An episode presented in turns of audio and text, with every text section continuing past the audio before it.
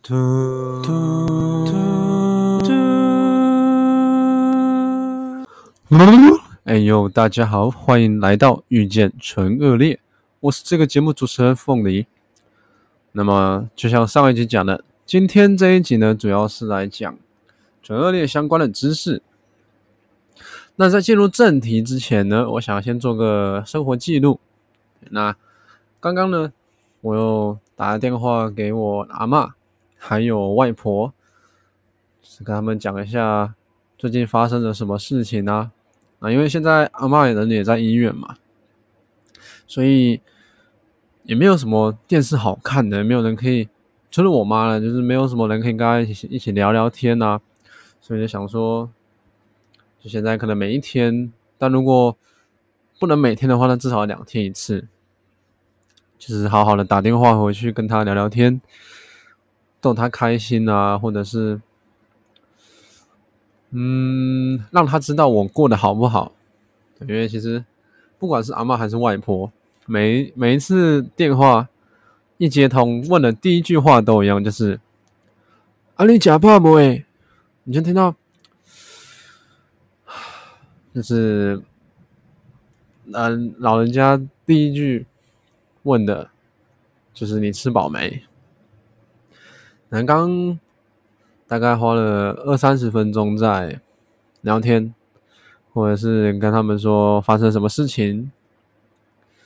就是其实跟阿嬷或者是外婆聊天，不太需要去顾忌任何事情。像有时候可能跟爸妈聊天，他们可能已经知道我的生活了。那有时候我们可能会去避讳掉一些可能。如果我说这件事情会让他们有什么不好的想法，或者是觉得有任何偏见的话，那我们可能会稍微去避掉这个话题。但其实跟阿嬷或者是外婆聊天的时候，根本就不需要讲这些，而且甚至可以，不知道这样讲好不好？就是你可以稍微夸大一点嘛，就是基本上开心比。内容更重要，这是我觉得的。那我也很开心，今天有完成这件事情。对，那好，那接下来进入今天的正题，纯恶劣的相关知识。那今天呢，大概会讲一些比较稍微科普一点的东西，然后还有带入一些自己的故事，这样子。那首先先跟大家讲一下纯恶劣，大家可以看到里面有纯也有恶，那其实是两个身体不同的部位。那唇腭裂主要是嘴唇跟上顎，不管是软腭还是硬腭，两个部分有裂缝嘛。那有没有只有一个部位有裂缝的呢？当然有，那就是唇裂或者腭裂。所以总共。类似的会有唇腭裂、唇裂，还有腭裂。那至于要怎么判断呢？很简单，就像字面上的意思嘛。唇腭裂就是嘴唇跟上顎、下顎那里有裂缝，那唇裂就是只有单纯上唇这里有裂缝。至于腭裂的话，就是里面软腭或者是上顎那里有裂缝，就会称为腭裂。那再来就是这些疾病是怎么造成的呢？其实现在医学还没有一个可以依据的一个说法，那可以稍微推断，譬如说是病毒感染啊，或者是诶服用一些药物等等，或者是。X 光照射啊，营养不平衡啊，等等的，或者是一些民间传说，像是妈妈可能在怀孕的时候拿剪刀啊，或者是搬重的东西啊，或者是呃不良饮食啊等等的，但是一直到目前为止都没有一个科学根据完整的说为什么会造成唇腭裂这个疾病。那再来就是。我自己其实也是到我去查资料，才更新了这个讯息，就是发生率是多少？那么资料上面是说，根据目前统计是每六百个新生儿里面就会有一位唇腭裂患者，所以基本上是六百比一嘛，对吧？那因此台湾每一年就会有三百到四百位唇腭裂患者。其实这样子想其实还蛮多的。那我之前我不知道是从哪里听来，好像我记得是二十万比一还是两万分之一，我忘记了，它这个数字差的也蛮多的。所以那时候我在看资料的时候是吓到，怎么突然又变得六百就会出一个？对，那所以现在统计就是这样子嘛，每六百位就会出现一名唇腭裂患者啊。那再来就是。我自己还蛮在意的一个点，就是遗传的问题。因为其实从小的时候，医生就会跟我，不管是跟我妈说，还是跟我稍微提到，不过那时候我还小，所以对这个问题没有那么敏感。就是，哎，如果长大我要生小孩的话，那我的小孩有没有可能跟我一样是唇腭裂患者，或者是唇裂，或者是腭裂等等的？那资料上是这样写的：如果双亲都正常，那生育的第一位唇腭裂子女可能性就是一比六百。那这是我们刚刚的资料嘛？就是每年六百位，就是每六百位会出现一个，这就是正常的情况。好，再来第二个，那如果双亲都正常，且一位子女有唇腭裂的话，那要再生出第二位唇腭裂子女的可能性会缩小成一比二十，也就是二十分之一的几率。对，那再，如果双亲都正常，而且第一跟第二位子女都有唇腭裂的话，那生出第三个就会有四分之一的几率。那接着就是我自己需要去看的部分，就是如果双亲里面有一位唇腭裂患者的话。就好比说，我是唇腭裂患者嘛，但是我的太太不是，那这样子就符合这个资料了嘛？他说，生育唇腭裂子女的可能性是一比二十，所以大家可以看到这个集句，就是如果双亲都正常的话，那是一比六百嘛。但如果有一位，其中一位是唇腭裂患者的话，那个可能性就会变成一比二十了。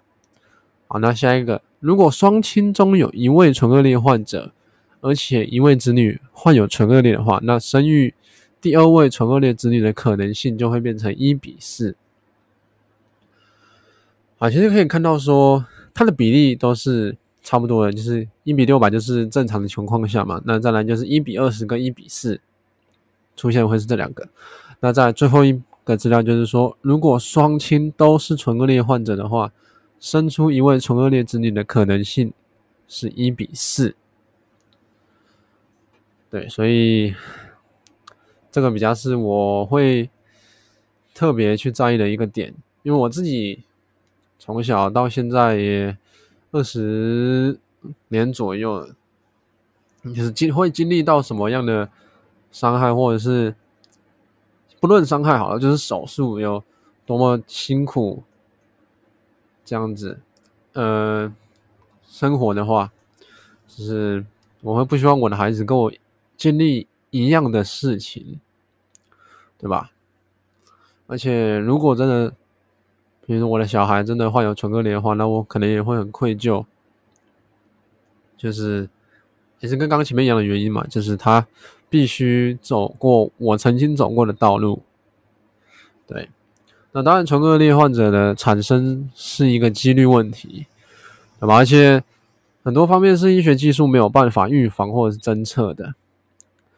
当然，现在好像可以，就是在术前几周的时候就可以观察到了，然后会让呃父母决定要不要生下来，对吧？好，那这个稍微严肃一点的话题就断在这里啊。那我们继续下一个，下一个要谈什么呢？下一个要谈手术的部分。那这个我也是去访问了一下我的母亲大人，就是因为其实小时候的手术真的是太久以前了，基本上我确切做了什么手术，连我自己本身都不知道。而且有一些是因为每一个唇腭裂患者的状况都不一样，就像刚刚说的有唇裂、腭裂跟唇腭裂，而且他们裂的位置裂到哪里，甚至是。嗯，有些可能不只有裂唇跟腭，甚至还会裂到牙床那里，所以要针对不同的情况去做不同的手术。那我妈是说，当然这个我自己也知道，目前为止我做了五个大型的手术，就是五个主要是在修复唇腭裂的一个手术。那么第一个也可以算是。大部分的唇腭裂患者都需要做的手术就是唇裂的修补。那它有一个，嗯，我第一次看到的定律就是，他说这是一个叫做十的定律。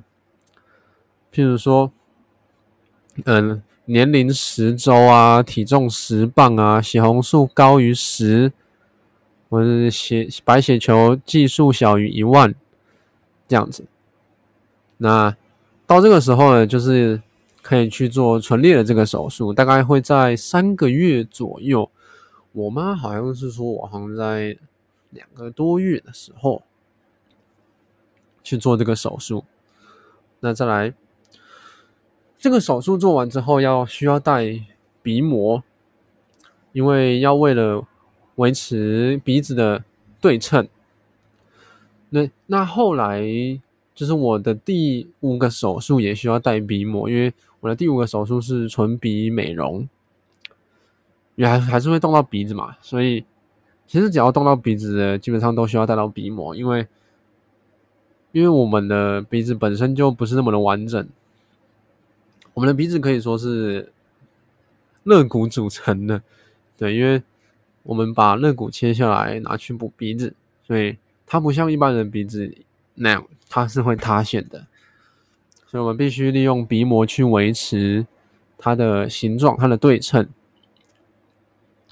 好，那再来就是我们手术过后，因为唇裂，唇是上唇是在外外侧的，就是人看得到的地方。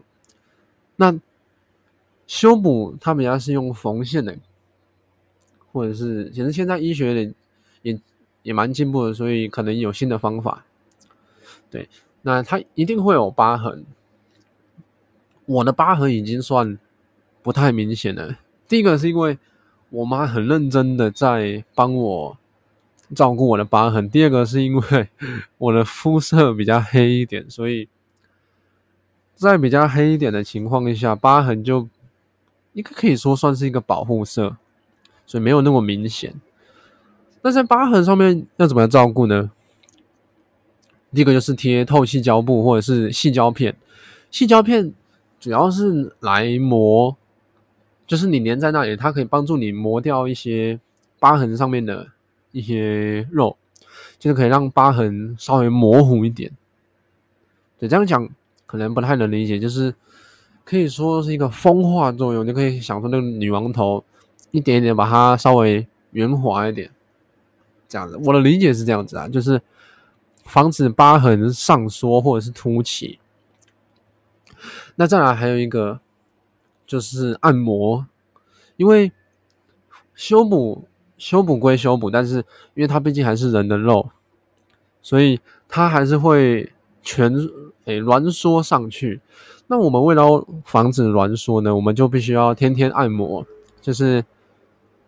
加压十秒，它它不是那种一般的那种揉，就是揉啊或者是搓啊这样的按摩，它它是通常我因为是第五个手术，我有自己的按摩，因为它有动到唇鼻嘛，所以这个我就比较有一些记一些记忆，就是我会用嗯右手的食指跟大拇指，然后真的是加压，就是很用力的捏住我的嘴唇那里。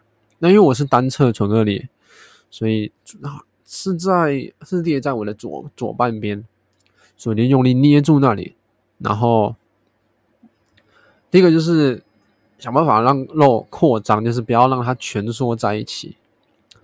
那再来就是可以稍微的，嗯，往下拉一点，就是一方面，一方面是因为我的嘴唇其实。虽然我的妈，虽然我妈妈照顾的很好，但是我还是那里有一点缺角，所以我还是会稍微出一点力，把它往下拉一点，看能不能把肉往下推。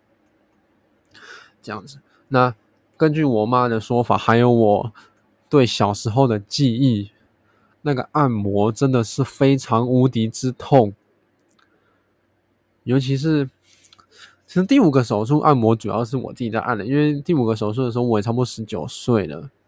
所以，我就是术后照顾，除除了刚手术完，我真的是，呃，没有什么意识的情况下，而且还要冰敷。那时候是我妈照顾，其他就是因为长大了嘛，就是我自己，嘘，不想要让给我妈负担，所以我就自己去学习这些东西。对，那那个时候它是怎么个痛法呢？我想想怎么形容，就是很像拿那个铁锤，然后嗯，来倒麻糬的感觉。只是它不是一直倒一直倒，它是一棒下去之后就一直出力，一直在那里出力，比较像是那种感觉，在那里慢慢的跟你磨。哦，超级痛，尤其是手术完那个一个礼拜就差不多按摩了。我们每次按，每次都差点快哭了。那个时候带鼻膜也很痛。对，现在讲的都是第五次手术，就是我比较有记忆力、记忆的时候。当然我，当然现在讲唇唇裂修补嘛。那那个时候大概两出生两三个月，所以我自己是只认真没有什么印象。如果我有印象，也真的太厉害了。所以这些都是我妈跟我分享的。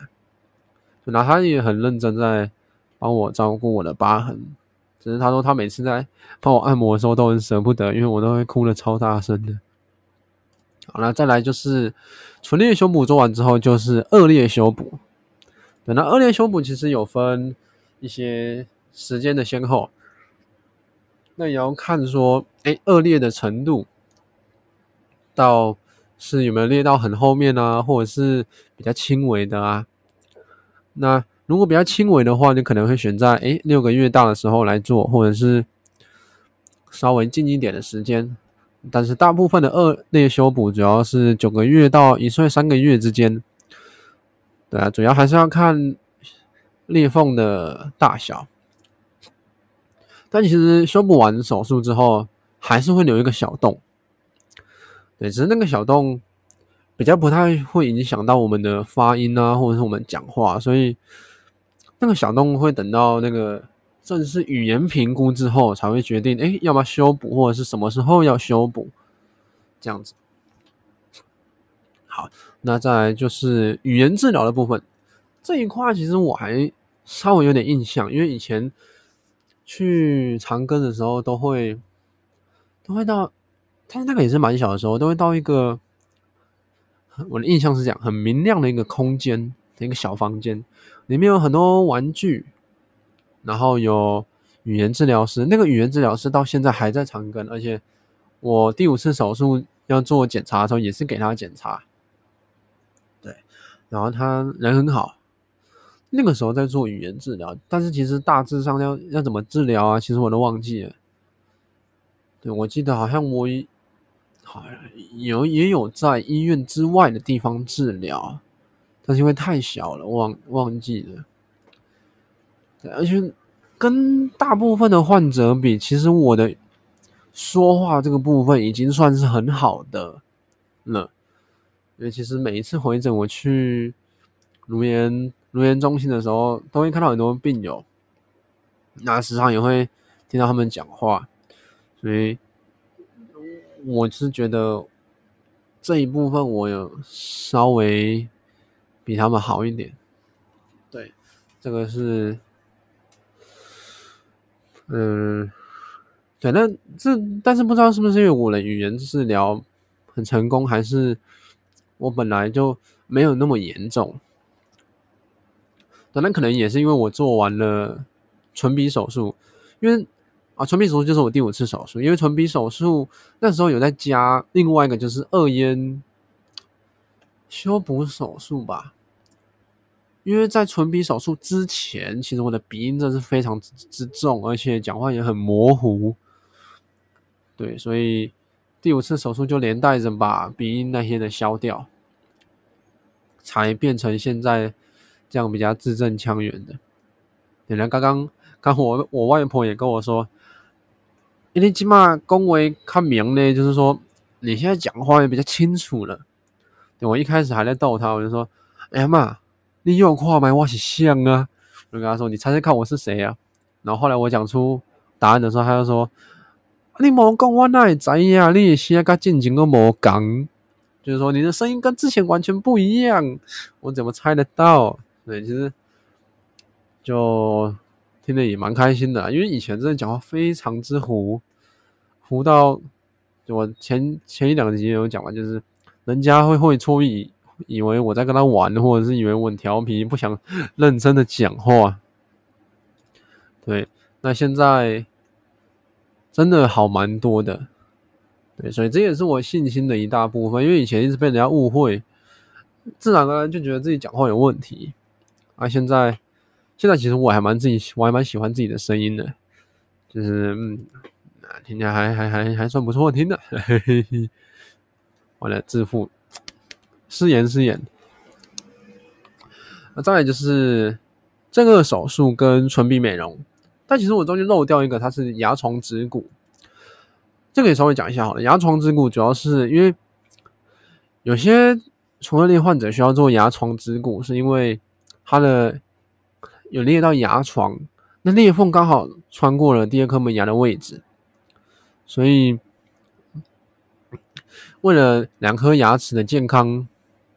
还有牙齿的利用的考量，所以会需要做到牙床植骨。但是因为我没有裂到牙床，对，应该没有，所以我没有做牙床植骨这个手术。那个时候我医生在跟我讲的时候，我也是满脸问号，他说牙床植骨是什么？我就跟他说那是什么？他就说你没有做那个。他说你没有印象吗？因为其实从小到大，我妈也没有跟我提过什么叫牙床植骨。只是我从小牙齿就很乱，我甚至还在上颚那里长过牙齿，呃，很很很酷的一个经验。对，啊，总之就是我没有做牙床植骨这个手术啊。那再来来讲讲最近的两次大手术，一个是正颚手术加牙齿矫正，另外一个是唇鼻美容加二咽。修复吧，对，这个是刚刚讲那个修鼻音的嘛。那这个手术呢，主要是我之前有前面几集有讲过嘛，它主要是诶、治疗牙齿那个呃，譬如说后道或者是咬合不正等等的。像比如说我以前很厚道，有厚道基本上就咬合不正嘛。所以，他这个手术主要是把你的下颚骨锯下来，然后再用骨钉，那是骨钉吗？还是钢钉？再用钢钉把它补回去，到可以跟上颚是同个平面的，可以这样讲。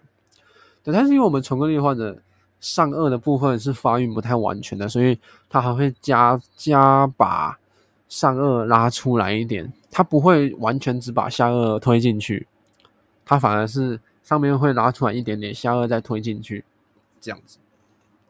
因为如果只是单纯把下颚往往内推的话，会显得上颚这里很像是凹进去的。所以为了让它饱满，他会医生会把上颚推出来，再把下颚推进去。对。那为什么要加上牙齿矫正呢？就是因为。你大方向，你的上颚、下颚已经排好了，那是不是剩下就是把你的牙齿矫正好？就是这样，就是一个呃完美的口腔嘛，对吧？那我目前为止牙齿矫正几年了？想一下，应该也两年多了吧。我当我是高三下的那个暑假，不对，高三下那个寒假做的手术。那个时候考完学测，而且就是刚好有一段时间，一段寒假可以休息。而且那个时候我已经决定不要只考，就是拼学测或者是繁星这样子，所以那个时候就决定去做手术。那详细的术后照顾啊，还有很一些中间的小故事，我之后会再开另外一集跟唇鼻美容手术一起讲，因为我觉得这两个手术。很值得拿出来再细细的回味一次。对，那我们目前这一集先来讲它主要的功用跟为什么需要做这个手术。完了，在第二个就是唇鼻美容嘛，也就是我做的第五个大手术。那这个手术呢，其实就跟它字面上的一样嘛，就是唇鼻的美容。那其实这个手术可做可不做，为什么？因为它就是美容嘛，你不做就是跟原本一样。那如果你觉得自己还不够好，你觉得对自己外表还没有到非常有信心，那你可以再美容一下，再把它变得更好看一点。对，那我当初。也思考了很久，要不要做这个手术？因为其实这个手术对我的那个震撼是非常之大。就是那个时候是我有意识以来第一次全身麻醉，那种感觉就很像突然之间就昏倒了，就直接不省人事了。而且我还记得那个时候还在手术台上面，然后那时候还还是跟医生聊天，我就说：“哎，那个手术。”呃，很大，对不对？他说对，然后我稍微看一下那个护理人员啊，就是要帮忙协助手术的呃人员，对，就记忆还是在聊天，然后聊着啪，意识直接被切断。等到我等到我再次醒来的时候，就已经是在恢复室的时候，然后就插满什么管子啊，什么止血带啊，什么什么什么的一些。脸超级肿的，因为你可以想象，你把骨头取出来，再装回去，那个不发炎都难。而且，啊，这个，呃，卖个关子，之后出这个手术跟唇鼻美容的那一集，会细细的跟大家，呃，介绍一下那个时候到底发生的是什么事情。好，再来回到唇鼻美容。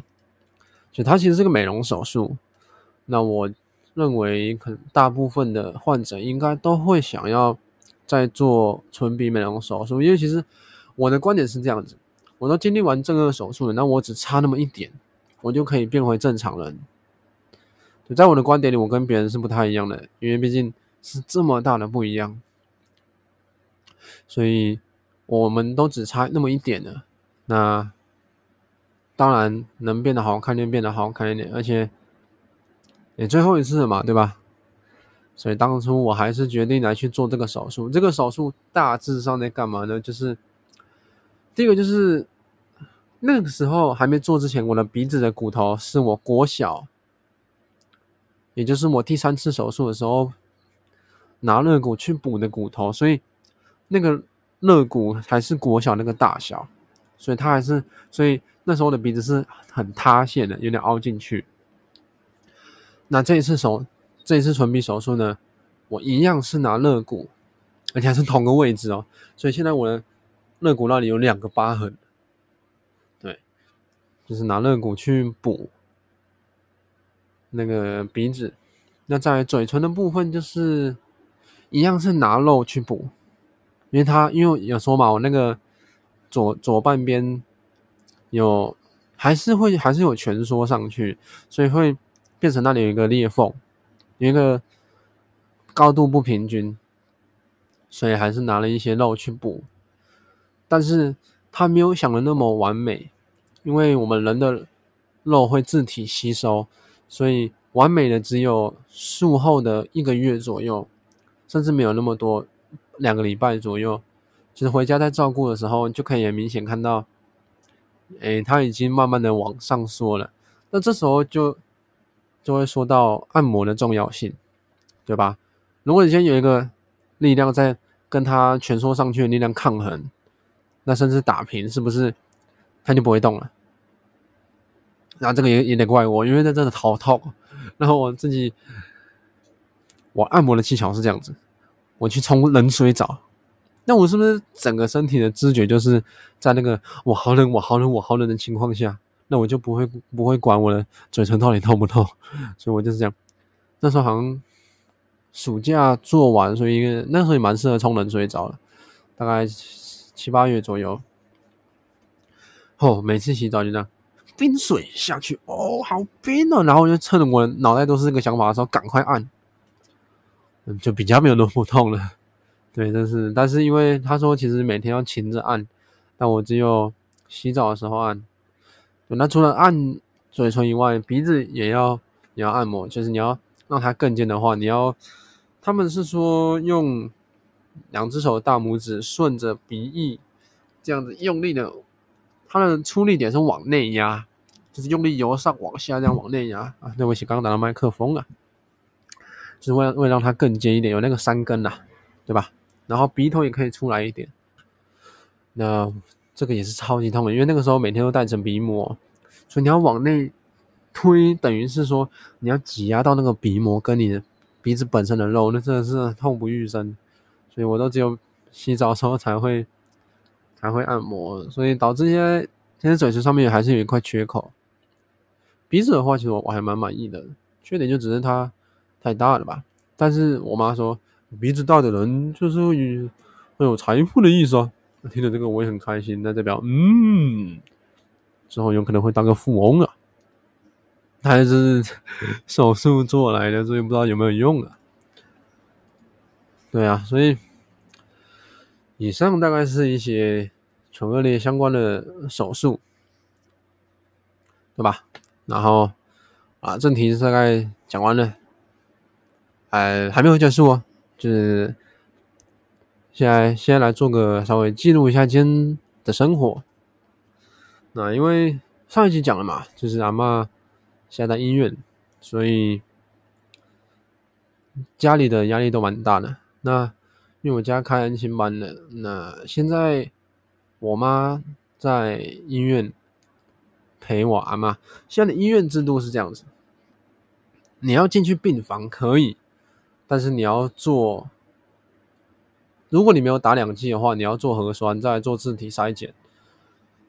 自体筛检要三千多吧，所以我妈为了不想要让大家去花这笔钱，所以她决定待到我阿嬷出院为止。就是这段时间，就是由我妈来照顾阿妈。那当然，其他的家人也会去。去医院探望，医院其实也蛮神奇的。呃，我们家人要进去需要做筛检，但是如果是患者出来，那个那叫什么？就是出来到那个交易厅的部分是可以的。所以，我们像我上礼拜六日就回回医，就是去医院一趟，所以我们家人就在交易厅那里跟我阿嬷。聊天，所以这个情况也是对，但是可能是他们为了给我们方便嘛，对，所以好了，这样讲会不会会不会带来什么麻烦？希望不会，希望不会。所以最近压力都蛮大的。那因为除了这件事以外。就是我自己心情情绪的状况也不是很稳定。今天今天其实有点小复发，就是那个忧郁的部分，然后加上宗教期末期中考，然后还有很多压力，一次一次灌在身上，其实身体是蛮吃不消的。然后情绪的波动就非常之大。那今天我策划了一场逃课，也不说策划了，但其实是因为我当下状况是真的真的不行再待下去的，就是我我很需要出去透透气，而且那个时候是今天的最后一堂课。那上完这堂课之后，我就要去安亲班帮忙，所以就是当下我真的没有办法再撑下去了，所以我就在想我要怎么样比较好呢？因为想要尊重老师嘛，就是如果我这样平白无故走出去，而且加上我是坐在离门很远的地方，我怎么可能一个人拎着背包就这样噔噔噔噔噔噔噔，嗯？嗯，就这样走出去了吧？但其实最后我是这样子，呵呵。啊，但是我不是要说逃课是一件值得去做的事情，而是说，如果你真的情绪在当下是无法承受，就是在那里是无法待着的话，那真的建议你就不用害怕说会怎么样，就是你真的可以出去走走。出去散散心也好。那因为那一堂课是最后一节课，所以我书包也顺便拿出去，因为我知道我没有办法再回来继续听课。而上的课程是教育学程方面的课，那老师也是照着 PPT 念，一个字一个字念，所以对我来说那一部分我是可以自己读的，所以我才做了这个决定。那一出教室之后，其实我好了蛮多人，不知道为什么，有可能是因为那个环境让我觉得很高张、很高压。对，那今天其实一整天都都有点不太稳定，也也有睡的还蛮饱的，但是我只要情绪不太稳的时候，就算睡再多，还是都会很累，甚至喜原平常喜欢的事情都。不会有什么憧憬，就是不太会想做。那为什么我现在来做录这个 podcast 呢？就是它其实是我的一个管道，来去抒发我的压力。那其实，在看，但也不是说大家一定要来听什么，而是我刚刚打开的时候发现有二十二十几个观看，其实当下是很开心的。对，但但是我怕这样子讲，又会觉得哦，我偷偷在这个节目里面那个威胁你们，这样子我才会开心。没有没有，其实我觉得做这个比较像是记录自己的生活，甚至是也可以可以帮到别人，那当然也是最好的。对呢，对于有没有观看啊，或者是曝光率怎么样啊，其实那这些那那些都是其次。对，那今天现在心情稍微平复了一点。那明天礼拜三，明天又是早八。对，那这个礼拜晚上五点过后，我都会去安心班帮忙，帮忙顶替我妈的位置。我妈主要是在做，本来就是。以游戏关卡来说，她是最后的 BOSS。为什么这样讲？因为完成了评量啊，就是完成了作业之后，都需要给我妈看过。就是比如说一二年级、三四年级、四五，诶，一二年级、三四年级、五六年级，然后分教室，然后每个教室都有。但是我们不我们不是这样分的，我们是一二年级、四五年级、三六年级，因为有一些学生已经。跟了一个老师很久了，对，那每一间教室都有自己的科任老师去管理那些学生，那最后的魔王就是我妈，所以那些学生给他们科任老师看过之后，还要再给我妈做最后的审查，那我这个礼拜就是来做这份工作的，对，其实我还蛮喜欢的啦。第一个是我我很喜欢跟他们互动，跟他们。聊聊天啊，或者是讲讲话啊，也可以当做我抒发的一个管道。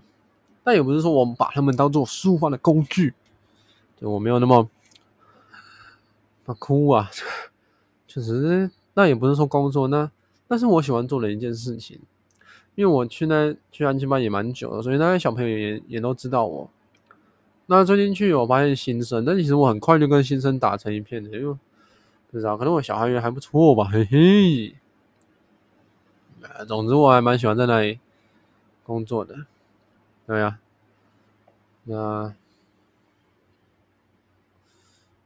好了，讲着录着录着也什么四十分钟了，下一集会讲什么内容呢？好了，你们自己猜猜看，我想录什么内容就会录什么内容。